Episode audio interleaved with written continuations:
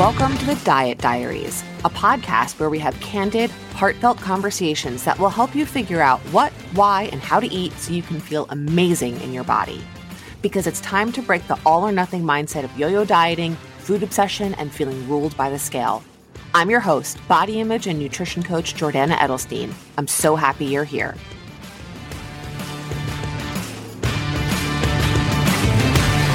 Hello, friends. Thanks for listening today. It's episode 167 of the Diet Diaries. And today's episode is going to be a follow up to episode 166, which was last week. So if you haven't listened to last week's episode, I recommend you listen to it first. You don't have to, like, this will still be helpful, but it's going to tell, um, it's kind of a follow up. It's going to tell a more complete story and be a more complete picture of how to use these skills.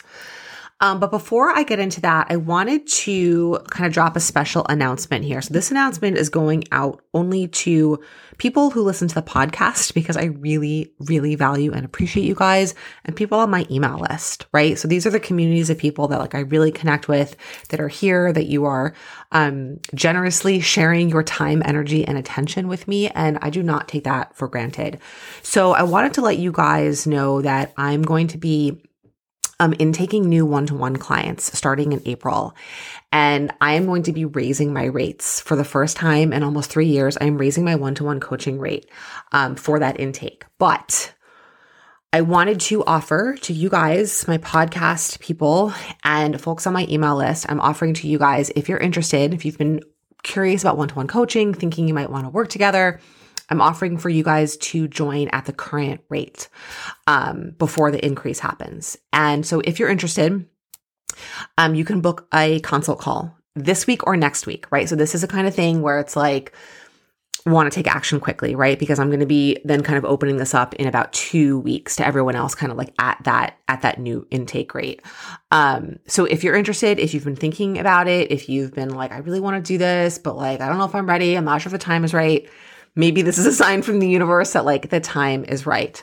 Um, sometimes money is a good incentive and, you know, getting a better price can help us move things along. Great. Like, why not? That's as good of a reason sometimes as any to get us to take action if we've been kind of like slow to do so. So there's going to be a link in the show notes to set up a discovery call. So that discovery call needs to be booked for this week or next week.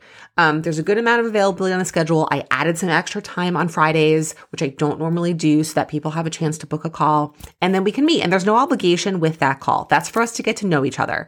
Um, for me to meet you, for you to meet me, for you to share what's going on with you and what you're looking for support with. I will talk through how coaching works and we can see if it's a good fit. Um, and then go from there. And then we would get started. Um, we could get started sooner than that, really. We would be able to get started more, um, like mid to late March. Um, we don't have to wait till early April. So, wanted to let you know about that. And so then let's dive into today's topic. So, I mentioned that it's a follow up to last week. So, last week I was talking about calorie density and this idea about like foods that are quote fattening, right? We've kind of grown up around that language. And I wanted to talk more specifically today about how that connects into fat loss and why it matters, because I did not get into that last week. Um, and I think I meant to, but then I sort of didn't. And I'm kind of glad I didn't because it's nice to break these up, these concepts up into smaller chunks so they're really digestible and you can kind of take away from them what you need to and have time to sort of start practicing. And then you really start to build the skills on top of each other. So if you recall from last week, right, we talked about this grid, right? This XY axis, we have calorie density on one axis, we have um, nutrient density on the other, and we see how those two kind of um, features, so to speak, of foods overlap. We can have a food that's really calorie dense and not very nutritious. We can have a food that's really nutritious and not very calorie dense, and we can have the opposites of those things. And so this can be a really useful tool in terms of fat loss because when you look at your grid and you even just think about these concepts, foods that are really calorie dense um, typically tend to be easy to overeat. Um, especially the less nutritious ones are hyper palatable, usually very processed, easy to overeat. And so are very important to pay attention to always even more so when you're working on fat loss, right? When you're working on fat loss, you need to be eating less calories than your body is burning. And so portions matter. So again, this is not about not eating those foods, right? We're not using that term fattening or junk or crap anymore. We're working to notice the language we use and moving away from that. we're working to be aware of portions. So foods that are very calorie dense, whether they're nutritious or not, we need to be very mindful of portions, right? So some examples of calorie dense and very nu- nutrient dense foods would be things like nuts, nut butters, avocados, um, cheese. Those are the ones just coming off the top of my head. Calorie dense, non nutritious foods are all of like your chips, your baked goods, ice cream, cookies, all of that stuff. Um, so, but in either case, right, a small amount of food has a lot of calories. Now, one is going to have a lot of nutrition, which is going to play a role in fullness. This is not a calorie is a calorie because in terms of energy, yes. In terms of nutrition and fullness and how your body responds to the food, no. So we need to be very mindful of portions and how we're using those foods, right? So if you're eating non-nutritious calorie dense foods, right? Sweets, chips, baked goods, all that stuff need to be used after you've had a nourishing, satisfying, satiating meal, right? After you've had your nutrition, after you've had like a really filling meal. They're not used to fill hunger, right? They are really used to fill a craving or desire for something sweet or crunchy or salty.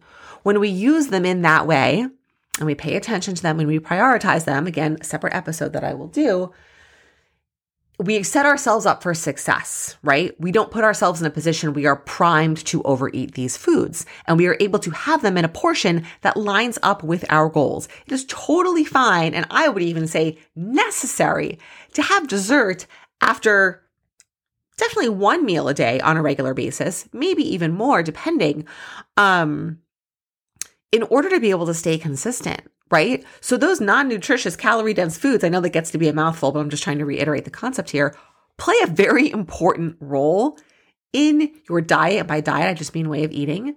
Um, in your life, in your lifestyle, in your consistency, in your progress, right? They are what make this sustainable. And also, we need to incorporate them in portions that make sense. So, again, this just helps to shift the mindset. These foods aren't bad. They're not crap. They're not fattening. They're not junk. They're just foods that we need to pay probably extra attention to in terms of portion and use them in the right way, in a skilled way, eating them for the purpose that they are meant to, right? What is their job? Their job is to not to feel hunger, not to give you nutrition. Their job is simply for pleasure and joy. And that's wonderful when we need to use them as such. Right. Then we have foods that are less, like less calorie dense and very nutritious. Those are foods we want to eat a lot of, right? All the time, all the time. And when we're working on fat loss, again, the skills that you use to help you feel more at ease around food are the same skills that will help you lose fat. That's why these things are not like mutually exclusive, or sometimes I get confused by that saying, but you want to be eating a lot of kind of less calorie dense, more nutritious foods a lot of the time, right? That's your lean meats, that's your veggies and your fruits and, um, you know, your whole grains and beans and those things kind of, you know, they tend to be a little bit more calorie dense, but certainly not as much as something like, you know, cheese or nuts or nut butters or things like that, olive oil and whatnot. Um, so we want to be eating most of our foods. That's what's going to fill hunger, right? So when you're hungry, you want to choose a nutritious um and food that is maybe a little bit less calorie dense, right? Kind of on this more to the side of the spectrum. So you can have more of it, right? When you eat foods that are less calorie dense, we can eat more of them. It goes back to that peanut butter. I think my example was, was it peanut butter and strawberries, right? You can eat a lot more strawberries for 100 calories than you can peanut butter. You can eat like two cups of strawberries and you can eat one tablespoon of peanut butter. Just visually speaking, there is a huge difference in the amounts of those foods and therefore in the ways that they are going to fill you up. Does not make one better than the other. They have different jobs. So this is really about putting the right food into the right job with the lens of fat loss, right? So you want most of the food most of the time to be nutrient dense. You want to get a good amount of food from the less calorie dense foods some of your food from the more calorie dense foods. And then you're using kind of that bottom right quadrant. And again, I'll link a blog post that has this visual for you. That bottom right quadrant, which is your baked goods, candy, ice cream, chips, and snacks, and all that stuff, not to feel hunger, but in smaller portions as a way to um, enjoy craving, like satisfy cravings, um, eat, you know, for pleasure, um, and all that kind of stuff. So this is really just about getting a, again a little bit more objective around food, right? These are skills that help you strip away some of the emotion, the good, the bad, the guilt, the out of control, I have no willpower, all of these stories and narratives and these labels, which are all very emotionally driven and looking at food more objectively. What is the job of this food? Am I using this food in the right job and in the right amounts, right? So there's a job and there's then there's the amount and those things have to we we need both of those things to go together. If you pick the right food for the job, like let's say you're really hungry and you're like, "Great, I'm to have like some protein and some veggies," but you don't have enough, you're to be hungry later on and then you might be looking for more snacks. You need and and to that point if you're hungry and you go and start to use like snacky food to try and fill that you're going to overeat that very quickly. You're going to eat that in a portion that's way exceeds what you actually need and certainly what your body needs from an energy standpoint from a caloric standpoint right? And i know sometimes talking and hearing about calories can be triggering and i get that. And also we have to learn how to look at these things a little bit more objectively right? Calories this is this is science right? And we've been taught to have all these emotions and negative feelings about it. But part of living in a human body is understanding this science, is understanding how to feed ourselves in a way that lines up with how we want to feel and what our bodies need. And no different than knowing that we need to exercise or that fruits and vegetables are nutritious and candy is not, or that like we get our our blood pressure could be up or down or we get our blood work back and our cholesterol could be high. Like we, we, we look at these things and we have to know we have to have this information so we can take care of ourselves. Um and so that is what i am trying to do kind of with kind of this series of episodes. And you know i think i really i think i'm going to keep this one short. Um i'm looking back over it at my notes here. You know actually i do want to mention a couple of other things just they're kind of building on what I've already said is that when you're working on fat loss, right, and you're eating a little bit less than your body needs, you're going to get hungry. That's your body's normal response. It's what it's supposed to do. That's normal. What helps mitigate and offset that hunger is protein and eating lots of veggies, eating lots of less calorie dense foods, lots of veggies and some fruit. Again, so that's why understanding and having this concept is important. Eating lots of calorie dense foods is not going to help you, right? You're hungry. And if you go to eat that stuff, that's going to uh, kind of negate you being in this caloric deficit. This is why protein is so important because protein is very filling and lean, lean proteins are not very calorie dense. Again, you can eat like six ounces of chicken breast or even like chicken thigh for not like a huge amount of calories, right? So you get a good amount of volume and you get the protein, which is satiating, right? So it's really important to think about what are the roles that these foods are playing in hunger? What foods are filling? What foods are not? How much do I have to eat of this food to get full? You have to eat a lot of fucking potato chips to get full, right? You don't have to eat a lot of chicken thigh or a lot of broccoli to get full, right? They work differently.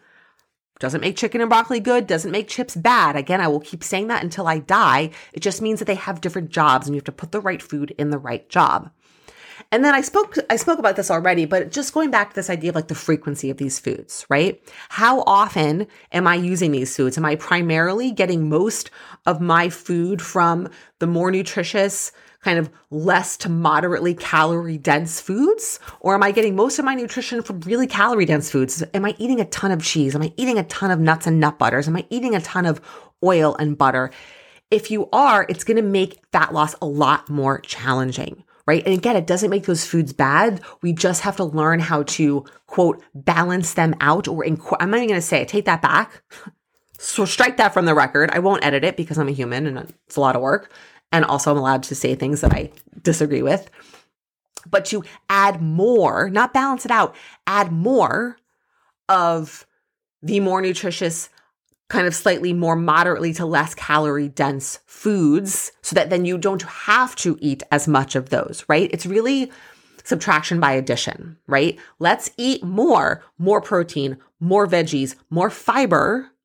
And then we don't need to rely as much on the other types of foods, right? On the more calorie dense foods. That's a really big part of this. Um, so I think that really captures all of it. Um, I'm going to keep this one again. Now I'm ready, a little bit short, and I will be back next week. Um, I think I'm going to do another follow up to this. Yes, I mentioned this um, earlier on in this episode. Next week is going to be kind of quote a part three where I'm going to talk about um, kind of how you're eating, when you're eating, where you're eating, and will it'll build on and kind of go in conjunction with all of these skills. So thank you for being here. I'm as I'm recording this, getting a text message from Ben that I have to go pick him up. So I'm to run, and I will um, talk to you guys soon.